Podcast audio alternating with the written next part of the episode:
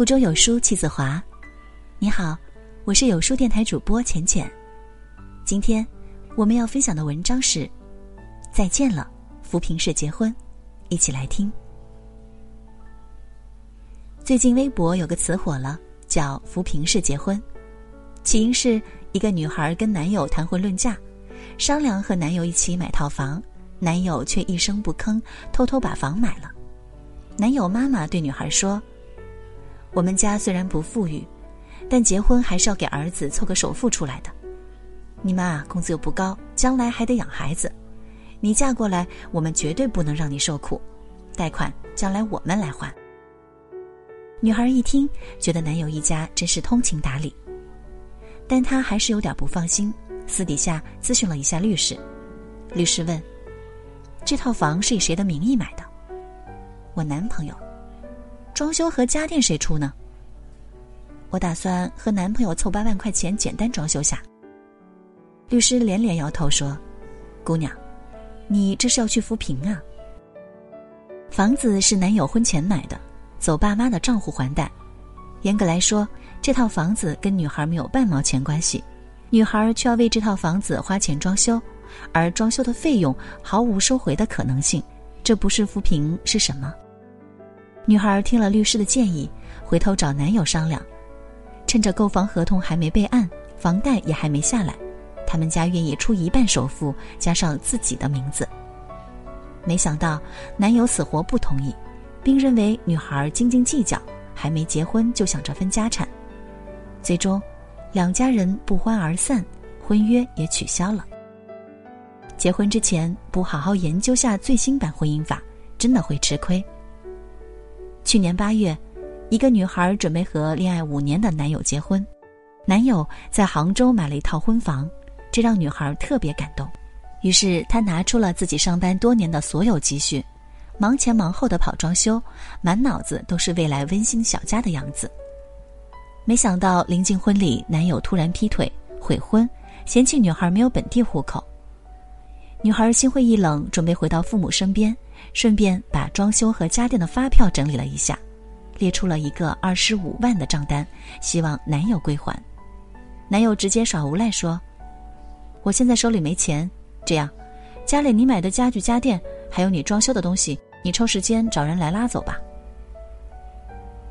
谁都知道装修这种东西是不可能拉走的，拉走了也没什么用。当时看了这个帖子，尤其看到装修清单里还有儿童衣柜，很多网友难过的哭了。为什么一个人在规划了未来，另一个人却在琢磨着分手？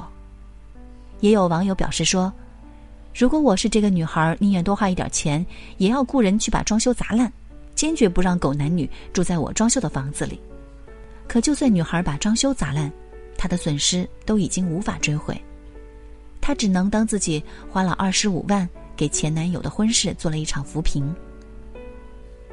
有人说，最新版的婚姻法不保护女人。不，并不是这样。最新版婚姻法保护的不是性别，而是个人财产。无论男女，必须有足够的财产意识。比如，同样是关于买房，另一个女孩的做法就很干脆。男友婚前贷款买房，写自己的名字。然后向女孩喊话：“房子我们家已经买了，家底已掏空，你就负责装修吧。”他知道女孩手里攒了十万块，打算不出彩礼，让女孩拿十万来装修。女孩不急不恼，趁着还没结婚，找爸妈借钱，也去买了一套很小的二手房。男友一家三口脸色铁青，可也说不出什么。你能买房，人家也能买，谁也管不着。他们又勉强等了两个月，迟迟等不到女孩拿钱装修，只好主动分手。女孩完美的避免了一次扶贫式结婚。所谓扶贫式结婚，就是一个人口口声声说自己所做的一切都是为了你，然后要求你感恩戴德，无条件回馈。而一旦你们的感情破裂，你会发现，其实你什么都没得到，而且什么都没有剩下。精准扶贫式婚姻长什么样？那绝不是男方穷到没房没车的那种，而是一个男人婚前贷款买房，甚至借首付买房，房产证上只写自己的名字，然后娶个老婆，让老婆出钱装修，婚后一起还债。再鸡贼一点的，每月打钱给爸妈，走爸妈的账户还贷款，用老婆的工资维持家用。老婆生了孩子，让老婆辞职在家带孩子做家务，骂老婆没钱没房没工资，全靠自己一个人养活。老婆不堪忍受要离婚，却发现装修要不回，房子带不走，孩子已经生了，绝对精准扶贫到家。更可悲的是。这样的女孩还可能被骂作拜金、寄生虫。男人会理直气壮地告诉她：“我爷爷娶我奶奶用了一斗米，我爸爸娶我妈妈用了半头牛，而我为了娶你，用了我父母半条命。”实际上，女孩什么好处也没得到，纯属被人卖了还替人数钱，白白付出家务劳动和生育成本。一朝结婚，资产清零，情场如战场。一个女人，如果连自己的财产都保护不了，就好像到战场上去却手无寸铁、丢盔弃甲，那注定是一场悲剧。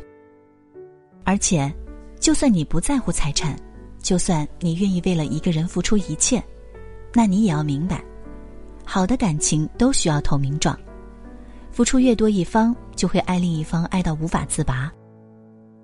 你知道那个花了二十五万装修的女孩后来怎么样了吗？她哭了三天三夜，因为舍不得男友，哭着去求男友的父母。她付出的太多，自然不会甘心。而那个曾经口口声声说要娶她的男人，不回消息也不接电话，反正他又没什么损失。你看，只会用扶贫来表忠心，不懂得守护自己财产的女人，最终连感情也守不住。在这个碎片化的时代，你有多久没读完一本书了？长按扫描文末二维码，在有书公众号菜单免费领取五十二本好书，每天有主播读给你听。我是主播浅浅，在遥远的湖南湘潭为你送去问候。喜欢这篇文章，走之前记得在文章末尾给有书君点个再看，或者把喜欢的文章分享到朋友圈，和千万书友一起分享好文。